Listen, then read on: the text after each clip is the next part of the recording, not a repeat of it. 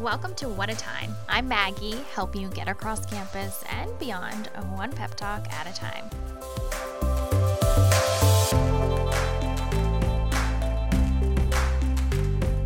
In this parent pep talk, I'm sharing how to support your college student while they're away at college it can be a lot for parents, whether you know that they're going through something or you're getting that call that's like, I hate it here, I have no friends. And then, like, they go out and have fun, and like, you're still sitting in all the stuff that they just shared, that they move through it a lot quicker than sometimes we do.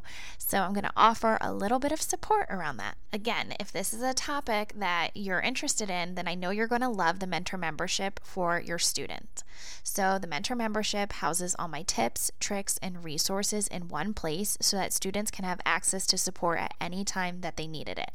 I always, when I was talking to my mentors, wanted to have tangible tools that I could use after because I loved our conversation, but didn't feel like I could practice everything we talked about throughout the week. So that's why I created this membership. It has podcasts, self care shares, which is a what Maggie loves for self care tips, meditations, journal exercises, all in one place. It's all in the Mighty Network app, and it's really cute, really accessible, easy to click through, easy to use, which was something that I really, really wanted. To get access to the membership, all you have to do is go to the show notes. It's linked right there, but you can also go to my website, maggiedipasquale.com, and click online membership, and you'll see it there as well. Okay, let's get into the episode.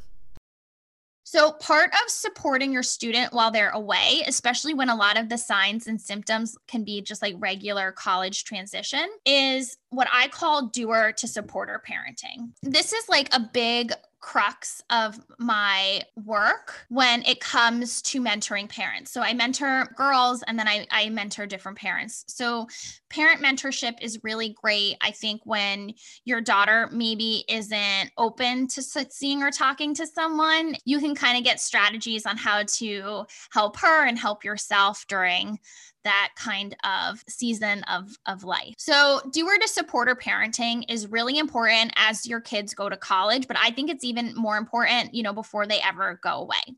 So, a doer parent is when you swoop in, do everything, solve problems, and handle it all. And that's really important for toddlers and kids in lower school grammar school. But as the kid gets older, your role changes to supporter or advisor. So, it's allowing your kids to uncover their own truth, their own path, and their own journey and their own will within a situation. Let's think of an example here. Oh, so I get a lot of like, your daughter calls you from college and she's upset about not having made friends yet. And she's like, I don't like anyone here. I have no one to go to dinner with. A doer would want to swoop in and come up with a lot of solutions like, oh, why don't you ask your roommate what she's doing? Why don't you call that girl you met at orientation that one time that lives in the town over for us? Why don't you call her? And all that kind of stuff. And those are good suggestions. I want to suggest that too. However, in supporter parenting, you become an advisor. So you listen, hear what's going on, take a breath, and say, What do you feel like is the right thing to do here? Is there anyone you would ask to go get dinner? And just sort of leave open ended questions and wait for the invitation to suggest help. And that is not easy work. We all like to be doers. We like to be proactive. We like to be helpful. We want to make sure that everything is going right and that, you know, we don't want our kids to suffer. And it's so hard to see them in any sort of pain.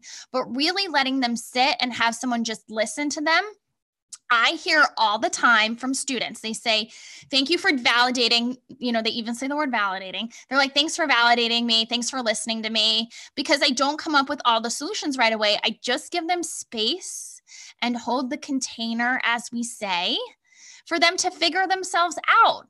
I want them to come to the conclusion that they should ask the girl from orientation that lives a town over from you guys to go to lunch. I want them to be able to be their own problem solvers. I want to teach them that they have the ability to self soothe.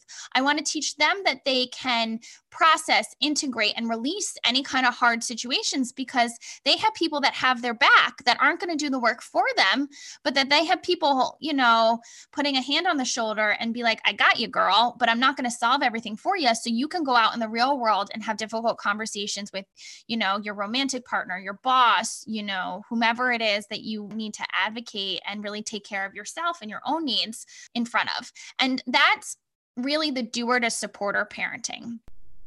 And that is my episode for today. If anything resonated with you or you found it helpful, please rate and review on Apple Podcasts. That would be so helpful to me and I would really appreciate it.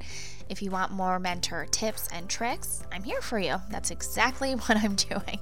My website is maggiedipasquale.com, but it's also linked in the show notes, so you can get that there as well. And just as always, I am rooting for you.